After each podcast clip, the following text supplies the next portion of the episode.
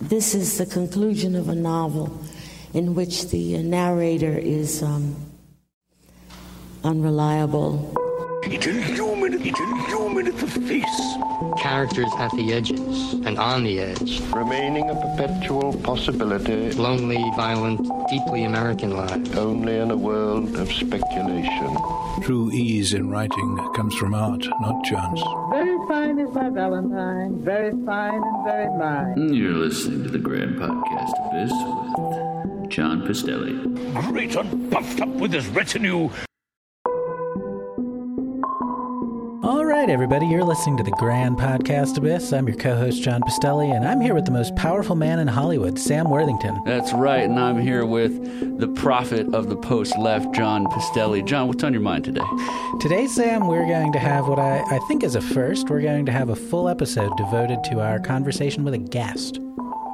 Very exciting, John. Who's coming on the pod? So let me introduce our guest, and then we'll go right into the interview. Sound good, Sam? Sure. All right. So our guest is the internet writer and prophet of technology, Default Friend, also known as Katherine Dee. You can find her at on Twitter as Default Friend and on Substack as Default Friend, where you'll definitely want to follow and subscribe to her.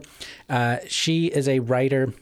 She's appeared in publications from The Washington Examiner to Unherd to, sorry, I'm blanking.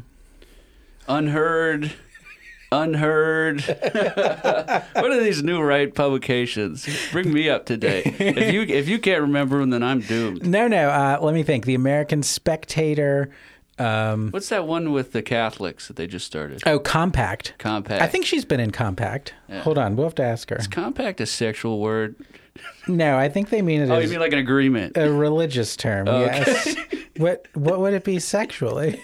She was also, this is a nice segue, she was also the co-host of the somewhat, I think, increasingly legendary podcast that's now defunct called After the Orgy. Après la Orgy. Yes. And in fact, I think as her co-host pointed out on an early episode, they borrowed that title from a quote from Jean Baudrillard. And they did a number of interesting interviews with authors like Neil Labute and Delicious Tacos and others. I think Tao Lin.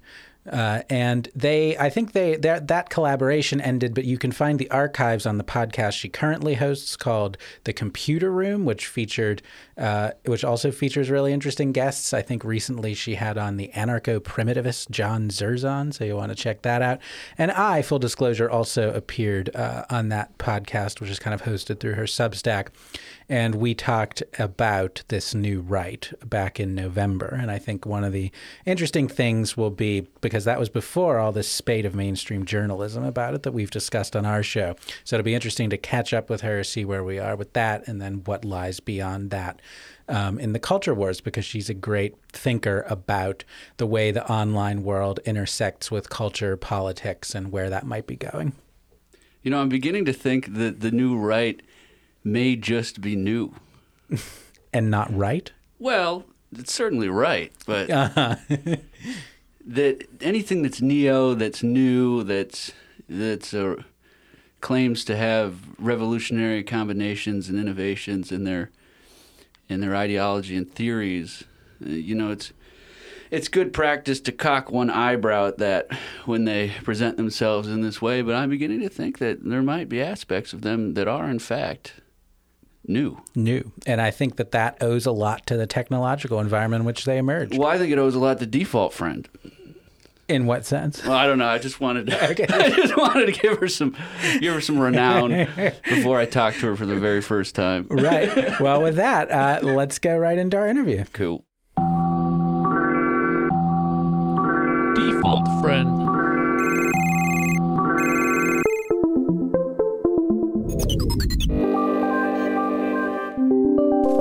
Mail.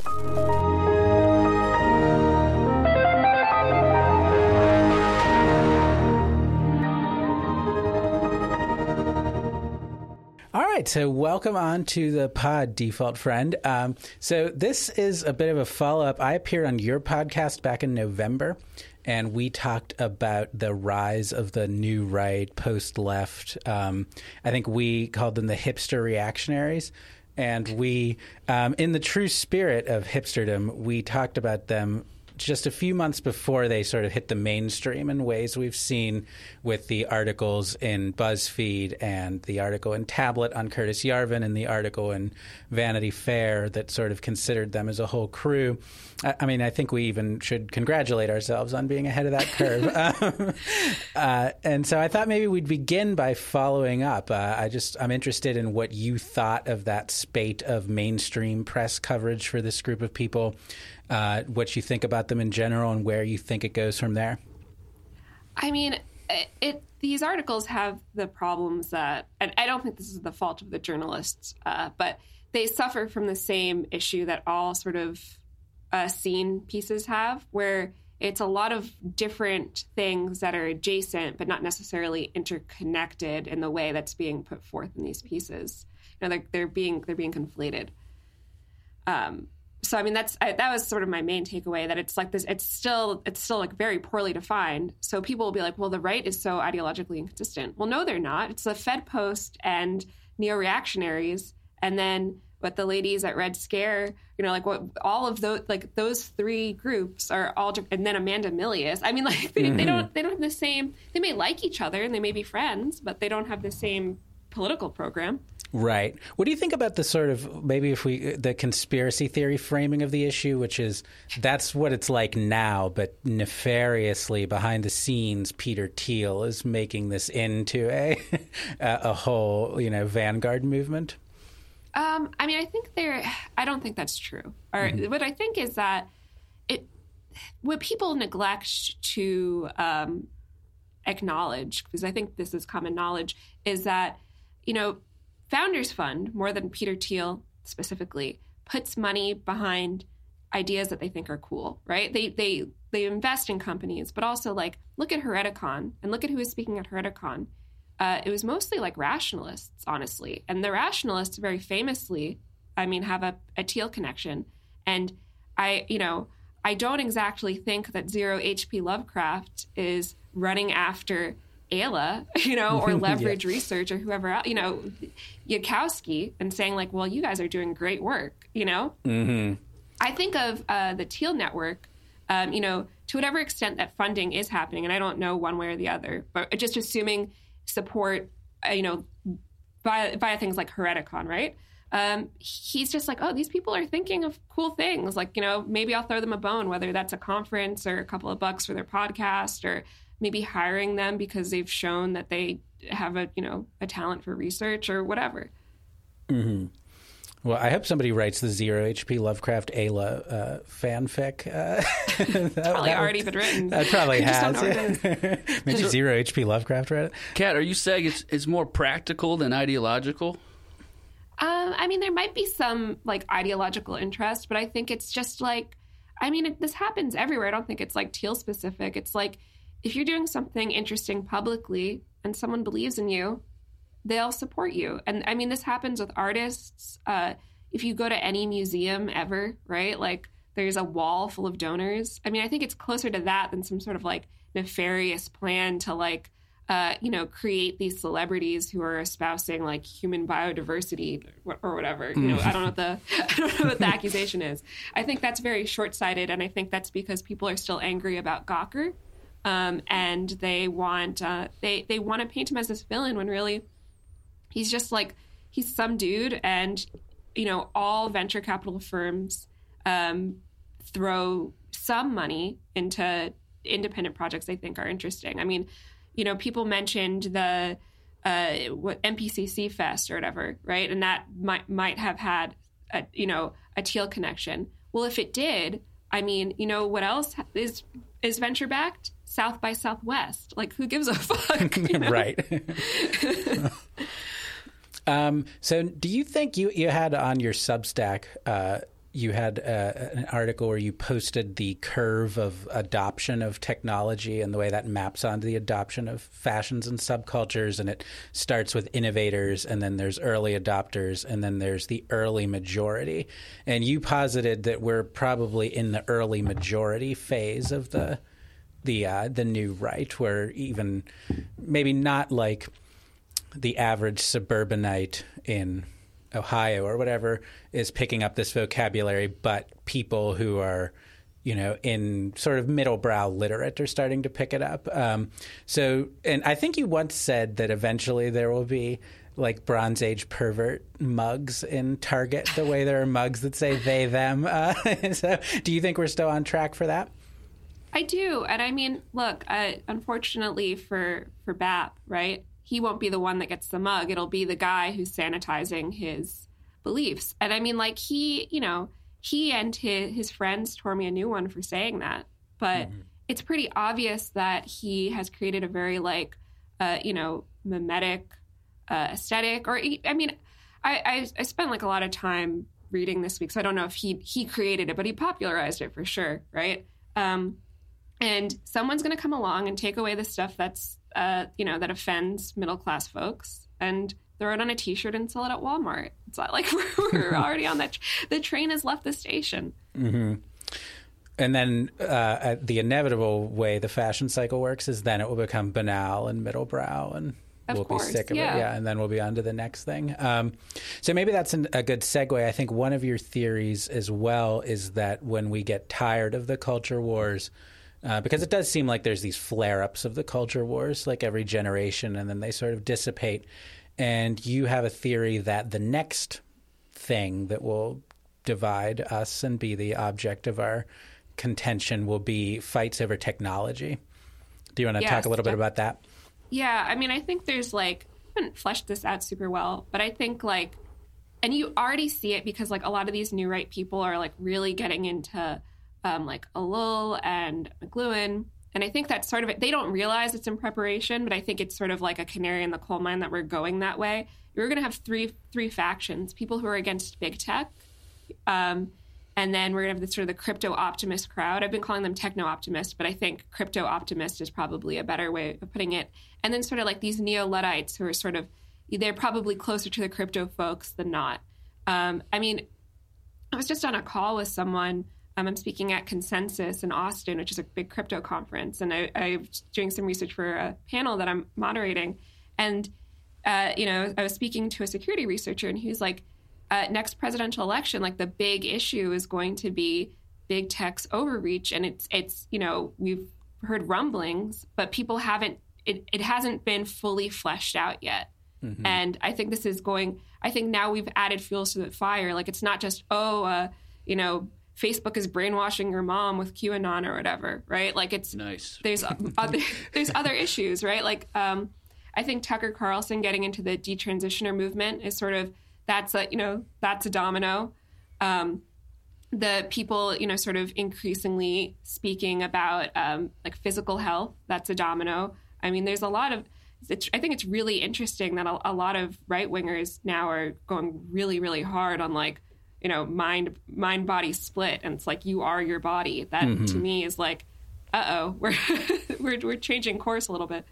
Yeah, and let's come back in a minute to the detransitioners. Let's see if we can all get canceled. But before we do, I wanted to ask, how do you see? So you labeled the factions anti-big tech, the crypto optimists, and then the neo-Luddites. How do you see that mapping onto the political terrain of left-right? So I think like anti-big tech might encompass like both sides, right? Mm-hmm. You see it a little bit on you see it on the left, but it seems like big tech is more captured by the like aesthetic left. I don't want to become like very pedantic about like the plot. I think the crypto people are they're occasionally.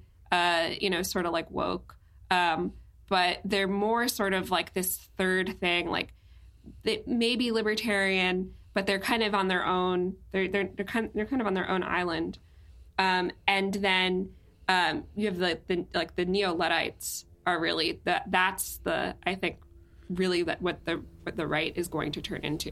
Mm-hmm. Is it okay to be a Luddite? I mean, I don't know what okay means, right? I guess. Is it socially acceptable to be a Luddite? I don't think so. And I suspect that we're going to get more, like, I wouldn't be surprised if in, like, 2 years, you know how, like, we've had, like Evola somehow got some treatment as, like, a dangerous thinker? I think that, like, the mainstream is going to discover, like, Linkola, and, like, that's going to be, mm-hmm. it's going to become, like, somehow white supremacist to, like, you know, not want to use social media. Right. Well, you got some pushback, I noticed, on your interview with John Zerzan. The comments under that on Substack were pretty contentious. People are mad. I mean, and he is very sort of... He's a leftist. Yeah. He has all the, like, approved beliefs, but people get very, very angry when you start critiquing tech in that way. Mm-hmm. So do you find that you yourself fall into one of these factions, or you're just trying to figure it out from a distance?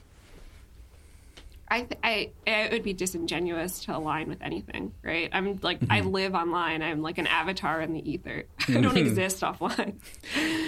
What do you think about, where do you think maybe the kind of rise of based Elon Musk falls into this paradigm? How's that going to affect things? That's a good question. I mean, I think he sort of like, he represents maybe like anti-tech, weirdly, like anti-big tech.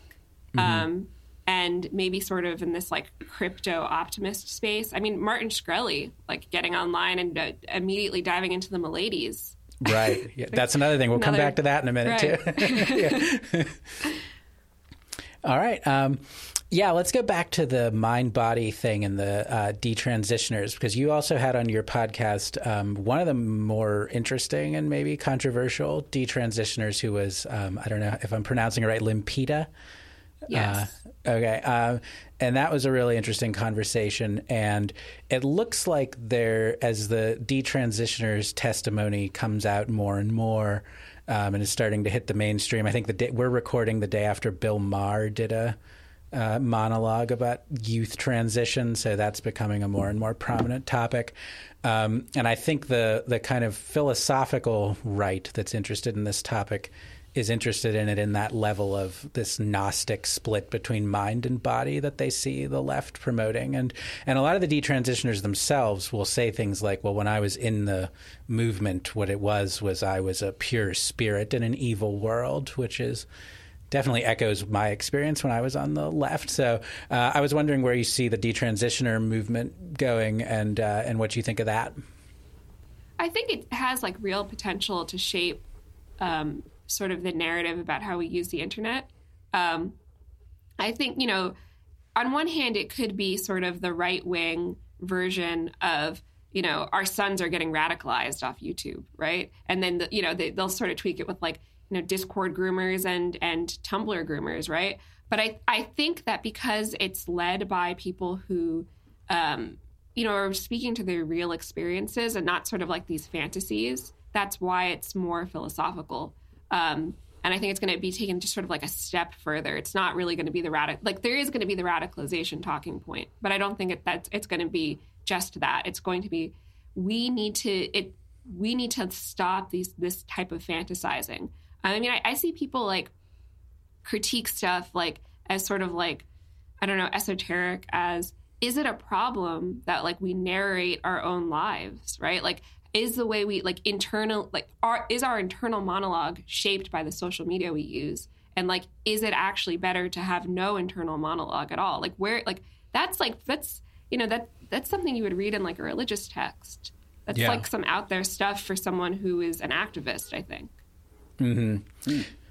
Do you think there's any, so, I mean, my own knee jerk reaction is always to say, oh, it's a moral panic when people start talking about online radicalization. But do you think there's any, and I will always get nervous when laws get involved and when you know, we just had the whole thing with Nina Jankowicz and the disinformation board and all of that. And I'm a fan of Nina. Yeah, you would be. We have a little political tension on the pod. What's not to like? I mean, come on. But I was thinking, is there a role for at least society, if not the law, to play in maybe correcting for some of the spread of extreme ideologies one way or the other, whether it be a gender ideology or a racist ideology on the right? Like, is there a point at which it's legitimate to come in and say, yeah, let's maybe do what we can to tamp this down? I mean, I think an interesting thing is, like, all of these people, if you talk to them, they're just online too much, and they're not in touch with what it's like to be integrated in the world. And you can't really legislate that, right? Like, you can't, like, I think the issue is, I mean, it could happen with anything, really. So it's, the issue is less like, you know, how do we moderate platforms, and should we be, like, policing, like, one-on-one conversations, or, like, you know, 10-on-1 or whatever. And we're like, how do we get people offline? How do we change our culture? Like, I think, like, maybe, like, even, like, urban planning solutions would be more helpful than trying to have a disinformation board. Which is, like, a weird thing. I don't know if I ever explain it well enough, but, like, one thing I was thinking, it's like shopping malls, probably, like, bringing those back would like, it's not a fix, like a total fix, but, like, that is a healthier way for people to discover new subcultures and to engage with different things. And it's like your parent is bringing you to the mall, and you're physically engaging with something you can touch. And it's kind of doing the same thing as the internet, but it has, the curtain closes on your time at the mall. So even a return to something like that, I think, while we figure out, like, what the next steps are, is better. Yeah, that makes sense. And in a way, it's online is legitimately out competing the real world, because the real world sucks. So we have to build it back up. Are there really no more malls? I mean, they exist, but they're kind of, I mean, they're kind of wastelands. Mm-hmm. You grew up in, I don't know exactly how old you are, but you're like of the last generation to have caught the mall culture? Yeah. Okay. I just wrote a piece about Abercrombie and Fitch. Oh, right. Yeah, I saw that. Yeah. Right. Yeah. No, I remember myself going to Hot Topic and everything in the 90s, so yeah. Yeah. I mean, a lot of my exposure to things happened at the mall, like music, subcultures, stuff like forbidden stuff I wasn't supposed to know, different, you know, different insecurities being reinforced. And I think that was, like, definitely, I mean, there's something better about it, you know? And then, like, when I did go online to, like, explore the things I discovered in the physical world, it was very, like, limited, because it was still very, like, local. The internet functioned slightly differently. Right. It's interesting there was never a mall radicalization narrative, because one thing I distinctly remember when I was in high school is people talking about how you could buy Mein Kampf in the Walden books at the mall. So it seems like it probably was a vector of some kind of extremist. It was shut down, like, pretty quick. And, I mean, it was less partisan, too, though. I mean, there is all these debates about, like, is the mall a public square? And should people be able to say whatever they want? And are people, you know, are teenagers being exposed to, you know, like, pro-abortion activists or whatever? Like, that was a big one. Oh, wow. And, you know, I think, like, the ACLU stepped in and they were like, look, it is a public square. And people could say whatever they want. And if you don't want your kid exposed to that tough shit, and, you know, don't let them go. I mean, those were the days. Now the ACLU would say we need Nina Jankowicz in the mall to police what people say. We should stop picking on Nina Jankowicz. She has a wonderful sense of composition and satire in her musical numbers. Her music, right? Her musical. So I appreciate it as a musician. I don't understand the explanation that they offered, and that, like, Taylor Lorenz wrote about in her Washington Post piece, like. They were the target of, like, the classic, you know, disinformation campaign. I mean, she's cyberbullied. And I don't doubt that the bullying she received was genuinely scary. I have 1/100th of her audience or something, like a much, you know, much less than that even. And I've received some scary, scary stuff. So I can't even imagine, you know, being a government official, like, what you're receiving.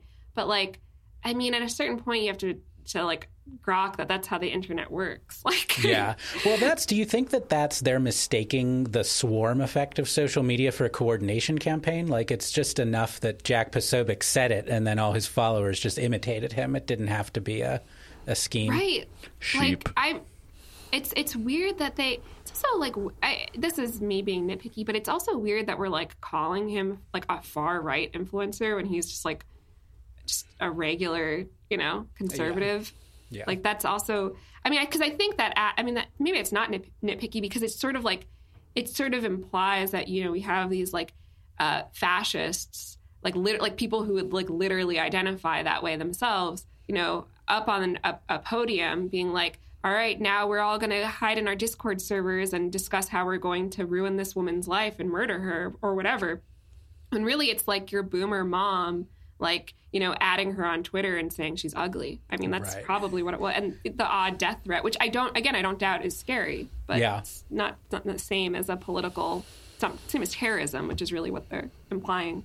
Right. Yeah. And I don't know whether it's opportunistic or not, but they seem to not have a sense of what the far right actually is. I saw a tweet from one of these guys who said, why doesn't the far right ever say, isn't it a shame we let all these Italians and Poles into the country? And I was like, oh, you're not actually reading the far right. Like, right. Like they do say that, but well, Jack Posobiec doesn't. Well, of course, because he's not far right, you know? Yeah.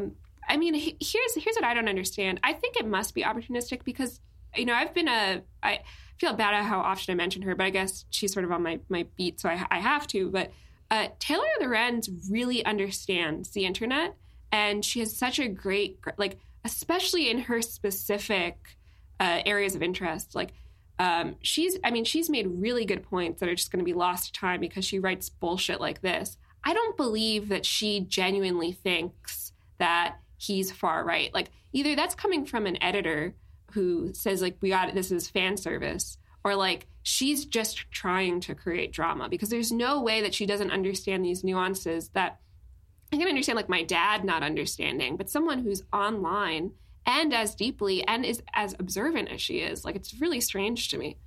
Mm-hmm. Did you, I saw you applied for the job to be the new Taylor Lorenz at the New York Times. Did you hear back? Oh, of course not. I mean, I got encouragement from all sorts of blue checks in my DMs. I mean, here's the thing. I don't think, you know, I think a lot of my readers would love to see something like that happen, but I like intellectually, like I know that there's people who've been eating dirt in New York and, you know, making $30,000 a year just for a chance at an interview. It would be, I mean, I think it would be unjust for me to even be considered. Yeah, right. Yeah. I mean, that might not be the growth mindset you need to speak in the language of these people. But I'm too fair. Right.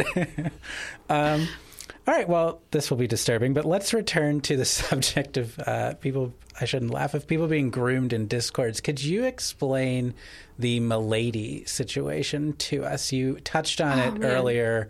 And it's a little bit of a mystery to us. I don't know that much about it, but as far as I've been able to gather from like people in my DMs and like various outings or whatever, one of the leaders of the art collective that created these NFTs, they're like these, you know, cute little chibi, like vaguely like anime looking chicks, and was involved in something called Kaliak, which is Kali accelerationism, and was under another account called Mia, and is in reality a 35-year-old man or even older. And this is like, I don't know much about this, so I could be totally wrong, but this is my preface here. And was known for being sort of not only kind of a phobophilic, but having like what seemed like an anorexia fetish. And would have these group chats of just young women sending him their thigh gaps and talking about restriction and different sort of like purposely provocative kind of esoteric internet things where it's disturbing, and I'm not excusing it, but it's often a language of people who are kind of terminally online and they mean it, but they kind of don't. And it's kind of hard to know where to draw the line. I don't have firm opinions on it just because like I don't even know if I'm properly relaying the story. And it's so hard to like know how dangerous these things are. Because sometimes these things happen and it's all teenagers. It's, you know, it's the blind leading the blind. Sometimes it is older men, like in this case, and they really are like pretty creepy. I remember in my day, there was a guy who went by the username Flat Chested, and he was known to go into like pro eating disorder, like live journal groups and stuff. And I mean, you know, it was just really creepy. And there was all these stories, and these things happened all the time. And it was kind of like underreported on, and very, very scary. So I don't know exactly what happened. So I don't want to vilify anyone. Sure. Do you think that in any way sort of taints the way in which this has become kind of a trendy sort of part of the avant-garde of the new right? Or so I know. I don't know if they. It's weird because I think there's kind of two factions. I think we're going to see more of a split between sort of the like wet brain type of right wing, wet brain, Urbit, Milady, Contain is another one, and then the sort of more like Amanda Milius, Curtis Yarvin, Alex Kashuta. Again, like three people who I would imagine have different philosophies, and and I think that there's a conflation between these two groups in a lot of these pieces. And again, like not vilifying or passing judgment or on any of the people involved, just sort of saying I think that like an Honor Levy has something different to say than Alex Kashuta, right? Like that seems pretty obvious. Right. Yeah, I mean, it seems like the gateway for a lot of these people was just the stultification of culture by the left. Right. In the spaces of academia and literary production. And so they almost ended up by default, to invoke your name, on this kind of new right, but without necessarily having a fully fledged conviction about it. Right. I mean, and the other thing is they can all be right wing in different ways. And I think that's something the left really doesn't understand for some reason. You know, like, again, like they say like, oh, well, they're incoherent. It's like, well, are they incoherent, or do they have like different philosophies that like they've done the work and like this is what they believe? And because there's not enough of them in each sort of category, they kind of all these strange bedfellows have to join together in opposition to a common enemy, which is the mainstream. Right. And as the mainstream maybe adopts some of their ideas, then the whole scene will shift around it. And yeah. I mean, I think that's very possible. Yeah. I mean, Honor Levy could convert to Marxism in 10 years. I don't know if that, I think Marxism's been, there's no alpha left in it, if you will. Right. Yeah. It's too, yeah. I was thinking about that it's just, it's kind of terminally uncool at this point. Yeah. So on that note, another thing that you had touched on, I think when you were on Justin Murphy's podcast, that it was the first I had heard of it when you were on his podcast, and then I looked into it, and now it looks like it's blowing up, is the Mars Review of Books, which is, for our listeners, it's like a New York Review of Books style literary journal that's partially going to have New York-based literary people in it, such as the literary critic Christian Lorenzen is maybe the most famous literary name there, but then also a bunch of people from Urbit. So first of all, can you explain Urbit to us?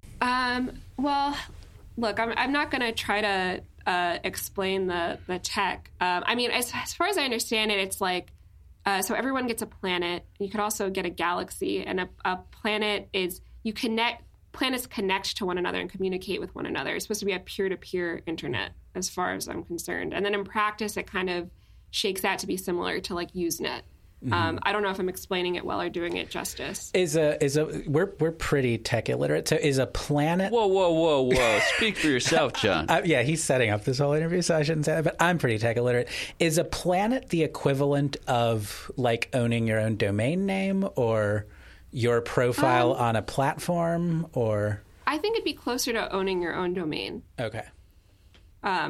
And you could like keep stuff on your planet, and you can join groups and communicate with other people, and then your planet name is how you show up. Okay. And then I think like galaxies are you have multiple planets, but I haven't really used it, so I don't. And yeah, so I sometimes I'm asked to explain. I'm like, I actually don't really. I don't totally know. Right. What's go ahead. Is Urbit? Is that a pun on the sound that a frog makes? Because a bunch of frogs are involved. Urbit. This predates the frog thing, right? There, because Yarvin invented it in the 2000s. Okay. Yeah. Yeah. Well, he is a sage. I think frogs existed. I mean, he's to be believed. I don't know for sure. I don't know the history of it very well, but Thomas 777, right? That guy. Yeah, yeah. Yeah, he invented the frog thing. I think he considers himself the grandfather of frog Twitter. Okay. Obviously, people say frogs because of Pepe. Right.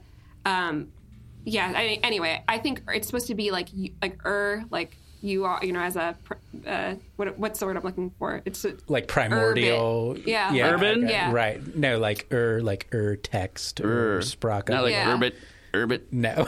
And then Twan, which is the parent company of Urbit, is from the Borges story. Right, about the intellectuals taking over the world with one of the effective things about the online right has been the frog and the imagery of the frog, and it's cute and it's provocative and it's subversive but not too subversive, and it's graphically memorable and it codes an in-group. But do you think the left needs an online animal avatar equal to the frog or surpassing it? I mean, what is the left, right? Is there a left? Yeah. Well, maybe if they got the right animal, then they could come together. So what would be the benefit for a person to use Urbit and not use some other more mainstream platform? I think censorship is a big one.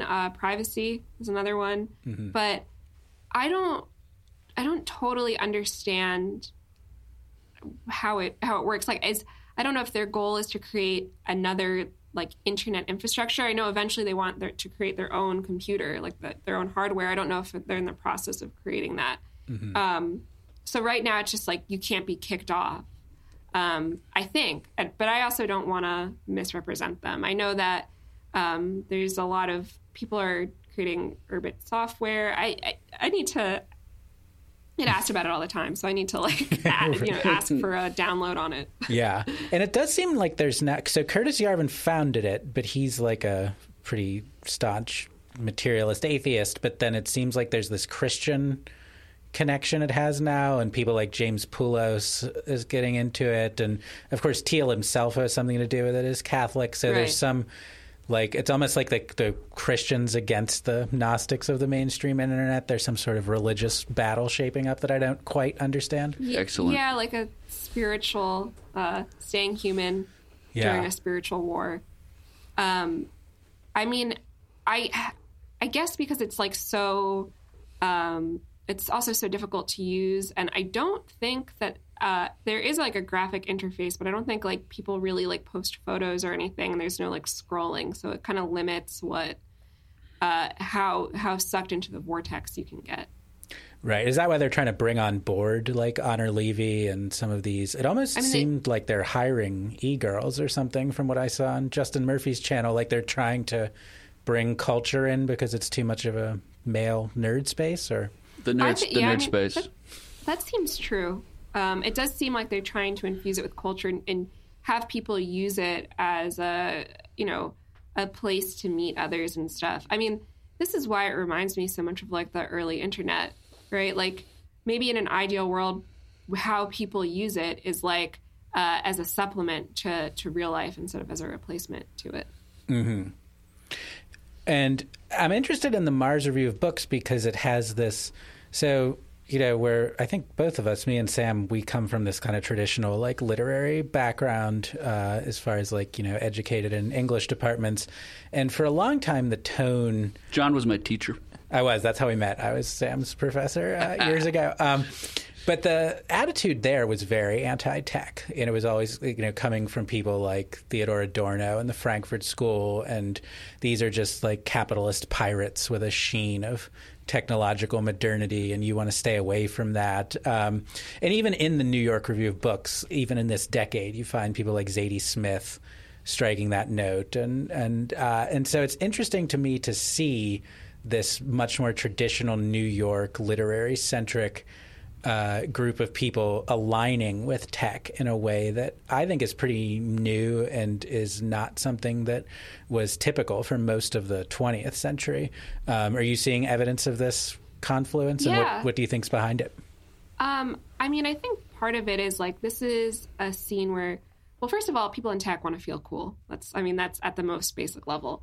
And they've been able to through Burning Man and whatever. But as we become more polarized, people who don't feel at home with this sort of Burning Man chic, vibe need to find other outlets for that.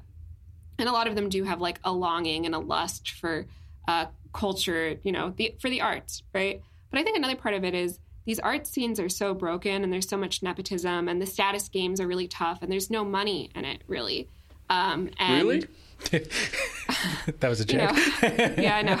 Sorry. So I think it's like, so I don't know for sure, but I would bet that like some of these rich startup guys are like, I have a couple of bucks, I'll fund your literary magazine, why not?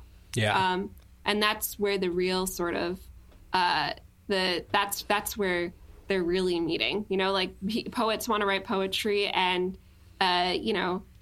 nerds want to feel like they're doing something, right? They want to feel cool. And in that sense, you could blame, to the extent that we're still in this left-right conversation, the left did it to themselves by screwing up these institutions they controlled so badly that so many people feel they have no other choice but to go outside them or around them, even to do anything.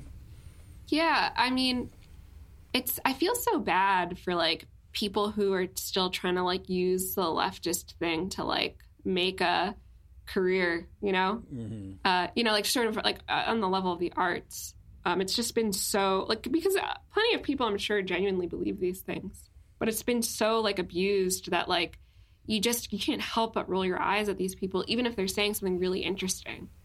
Yeah. Yeah. Oh, your novel is about collective solutions to climate change. That's so fascinating. And you have a piece, right? And I just saw the cover. Somebody posted the cover of the Mars Review, but you have a piece yourself coming up. So I do. I had posted it on my Substack. It's about fem cells, which is I'm always beating that drum. Oh, tell us about fem cells. What's that issue about? You don't have to anticipate your article, but what?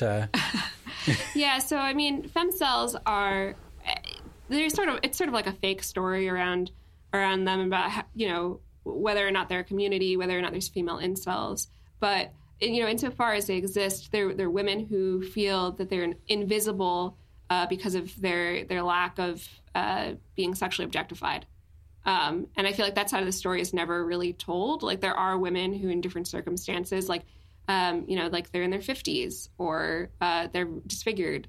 Or they're like too fat. There's all these reasons why it's not simply not getting a high value mate. It's that you literally are erased because there's a lot of contexts in which you do need to, you need to be beautiful, and that's the only currency that you have. So the piece is basically about we talk a lot about hookup culture, but we don't talk about the people who can't participate in hookup culture outside of incels. Mm-hmm. That was also the topic I think I mentioned in the pre-recorded intro that you did a podcast. So your current podcast is called The Computer Room, but you had one, and I think the archives are still in The Computer Room, right? But it was called After the Orgy. Okay. Yeah. And I think a lot of our listeners would be interested in that because we're primarily a literary podcast, and that was sort of a literary podcast. Yeah.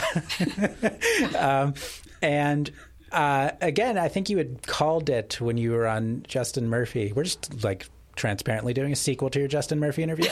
But I think you had called it a work of art, and I'm interested in that idea of like podcasts as art. So do you want to tell us a little bit about After the Orgy and in what way was it a work of art? Yeah, I mean, I had wanted to do a podcast, but the problem is I tend to ramble, and I'm big on camera off, and like it's, for people who've listened to The Computer Room, it's honestly, and I'm not saying this to self-deprecate, it's not a great show, right? Like I'm a fine blogger, but I'm not a great podcaster, but my friend also wanted to do a podcast, and I've known her for 15 years. And, I was like, all right, well, it's, it'll be in person as much as possible. I'm not going to feel uncomfortable on camera with you. We already have a rapport, but we have like a very complicated and strange friendship. And so the podcast is really like, it's the dissolution of this friendship in real time. Wow. Yeah. And it has like, there is a beginning and end, and you could hear the relationship fray more and more and more until our final episode with Tao Lin, where it's just like, you know, I mean, no better person to end it with. Yeah. And now it's really like interesting. I remember I got sucked in for a very kind of, I got sucked into it for a bad reason when I first started listening to it, which is I think on the early episodes, your co-host kept mentioning that she had this famous boyfriend in New York. And I thought, well, you know, the literary, artistic, cultural world in New York is small enough that I should be able to figure out who this is. I want to know, is she fucking Jonathan Franzen? And like, I just got like pruriently curious about this. So that's how I initially got sucked in. And I think I did figure out who it was like one episode before it was revealed, but because that world is so small. But then, you know, I got sucked in for that very voyeuristic, prurient reason. But then, you know, the drama of your relationship, but like as it played out, as you were close reading literary texts and interviewing Neil Labute, it was great. I mean, it's definitely legendary. So is that the artistry of it, that you just kind of let that unfold without sort of censoring yourselves? I mean, there's no way to censor it, because there is things that, like, you know, we would get into real arguments. Like one early argument was, she sort of blamed me for, like, enabling tech people to move to Miami. And I was kind of like, girl, like, I don't have any influence at all, you know? I mean, you know, like, that was an early fight. But then there was also arguments that were, like, we would disagree on certain interpretations of texts that were clearly sort of, like, proxies for us, you know, working at different jealousy or whatever. Like, you know, we did a short story. I'm blanking on the name, but we did a short story about a mother and daughter. And, you know, our interpretations of the mother were reflections of our own relationships with our mothers and our own jealousies of our respective relationships with our mothers. And there, I mean, there's just a lot of that. And it was just like, you can't mask that if it's organic. Yeah. You know, that's interesting, because me and John, we read a Dostoevsky novel a couple weeks ago, and the whole episode we were competing to see who was the biggest idiot. And I won. Literary humor. No, I definitely, that's interesting, that sort of meta dynamic. It makes me wonder if podcasts will, like, themselves be analyzed as texts that are, you know, revealing of what it was like to be alive in this time. Definitely. Yeah. I mean, I think that's already happening. I think there's a lot of podcasts that sort of are consciously art. I know Contain. I actually haven't listened to Contain, but I know that Barrett really is intentional with how he creates his episodes. The Perfume Nationalist, as a similar, he calls it the ongoing story. And I remember a while ago I quipped that was kind of a silly thing to do, but actually it's not. I think it's a really interesting and unique, and maybe more podcasts need to treat themselves as art instead of just sort of, you know, delivering information, because it does add it adds a very, you know, like, well, interesting really is the only word. It adds a compelling dimension to it. Yeah, no, and it's not me, it's Sam who does it, because Sam's the producer and the musician, but we try to do something similar. And yeah, Contain is they follow us on Substack. I don't know if they listen, Contain, but that's a very interesting podcast. I think they even had on that guy you were talking about who was behind the Miladies once. So they definitely have interesting guests as well. Well, hopefully they like what I have to say about them. Yeah. They might just follow and not listen. Angelicism01 follows too, which is strange. Do you know about Angelicism01? I do. I do know about Angelicism. Oh, wow. That sounds like you might know more than you're willing to say. No. I mean, one of the Angelicism Twitter accounts, I think are all run by like fans or whatever, tweeted at me, "The internet is over, go read Angelicism." And I was like, Angelicism is over, go read James Joyce. Nice. Yeah. We agree with that. Nice default friend. All right. Well, we're coming up on about the amount of time we scheduled. So what's next for you? Do you have anything you want to tell us you got coming up? Anything you want to promote? Well, No. On the podcast, that 30 people listen to. Yeah. We have 100. We have 100 subscribers. Oh, we do. Today. Yeah. Oh, my apologies. I could maybe I'll just help promote you guys. Well, that's very kind. Thank you. Hopefully you're listening to this because you came from my Substack. How about that? Yeah. Well, thank you very much. It's been a pleasure talking to you. All right. Likewise. So Default Friend on Twitter, Default Friend on Substack. Make sure you check her out. Default Friend.